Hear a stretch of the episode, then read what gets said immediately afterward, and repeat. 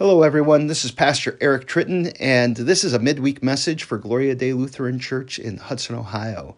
Uh, I've committed to doing these through uh, this period of time where we're focused on stewardship, and uh, this coming Sunday is Pledge Sunday, the, the Sunday that we come forward with a commitment to basically what we're going to give back to the Lord from the blessings and the benefits that He has given to us. And and, and the focus is really on our, our finances in terms of what we are, are pledging.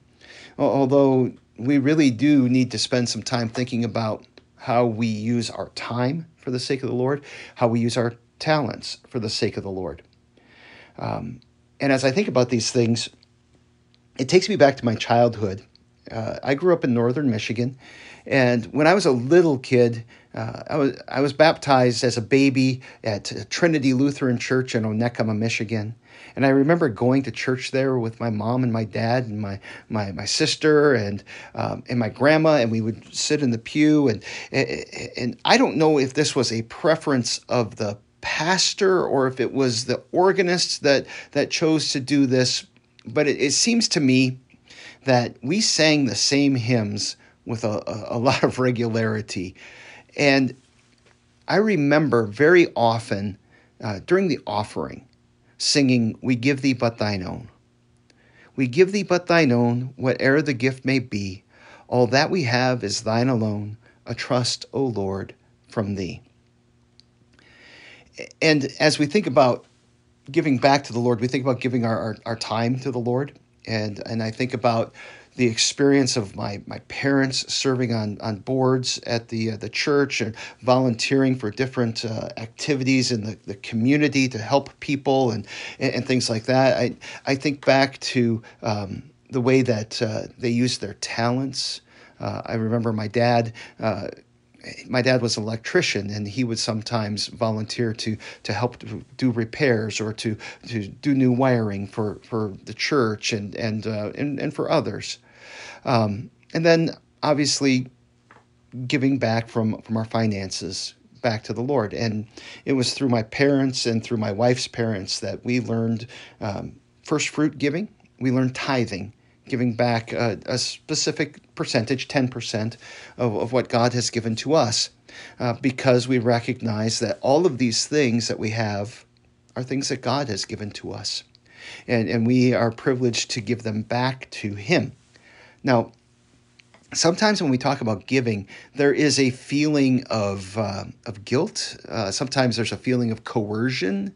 Uh, sometimes there's a, a feeling of just kind of paying your dues, and, and I want to avoid that. Uh, there there is, I think, a, a, a, beautiful freeness in giving, a beautiful um, joyfulness that is intended for us in giving.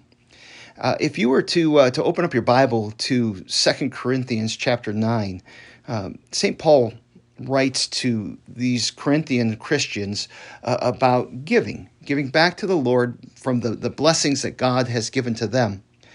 And one of the verses that uh, that really sticks out to me is chapter nine, verse seven. It says this: Everyone must give as he has decided in his heart not reluctantly or under compulsion, for God loves a cheerful giver. When I talk about giving, I don't know if I always accomplish this, but I always want to give this sense that we give because we've been so loved. We give because God blessed us and we are able to be a blessing to others. We, we give because we've been redeemed and we've been given an even greater treasure than, than these earthly blessings that we have.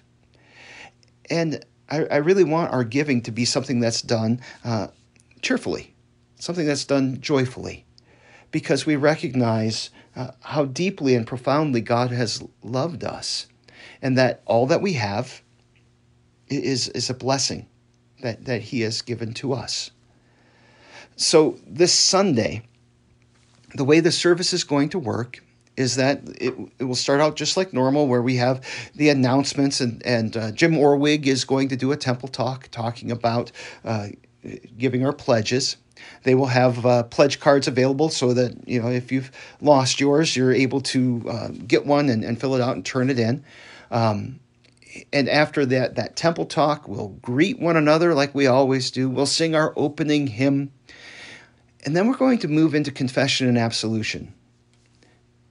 We we always start with confession and absolution because we always come into God's presence because of His grace and His mercy uh, and, and His forgiveness.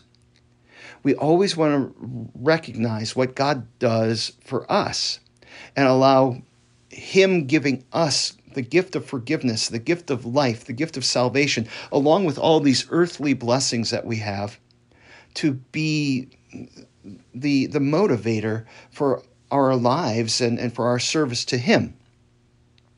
So after the confession and absolution, we're going to pray a, a, a, traditional prayer. It's called the collect. It's the prayer of the day. And then we'll have our hymn of praise. And it's going to be during the hymn of praise that you will have the opportunity to bring your, your, your pledges forward and to place them in the, uh, in the box at the front of the church. Now, I know that some of you have already sent them in. Uh, you know, thank you for doing that. Uh, really, uh, sincerely, thank you. Um, but uh, uh, you know, we don't want to leave you out. Uh, recognize that the reason that we're doing this during a hymn is that our lives, our entire lives, are are, are a form of worship.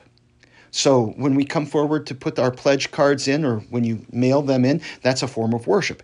And so I want to put them in this context of praise. I want to put our pledges in the context of praising God.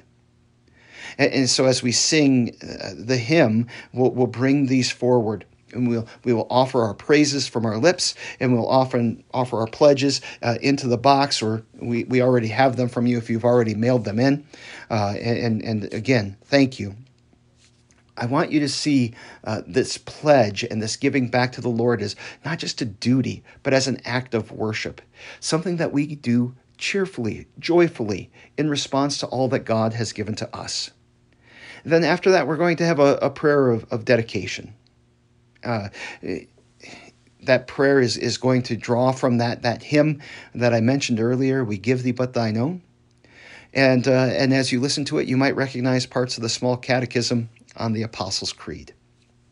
And then after that, uh, the service will proceed normally. We'll have readings from the scriptures. There will be a sermon.